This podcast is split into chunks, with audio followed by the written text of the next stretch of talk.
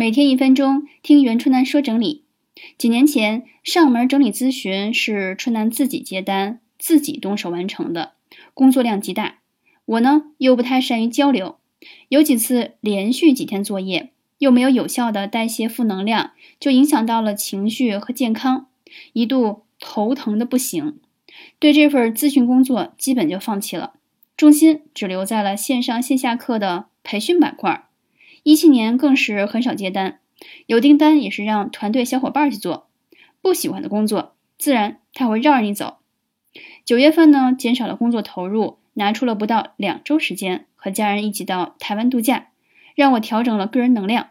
和台湾整理师团队交流之后，也获得了不少启发。回北京之后，接了几个上门整理订单之后，居然重新找回了工作热情。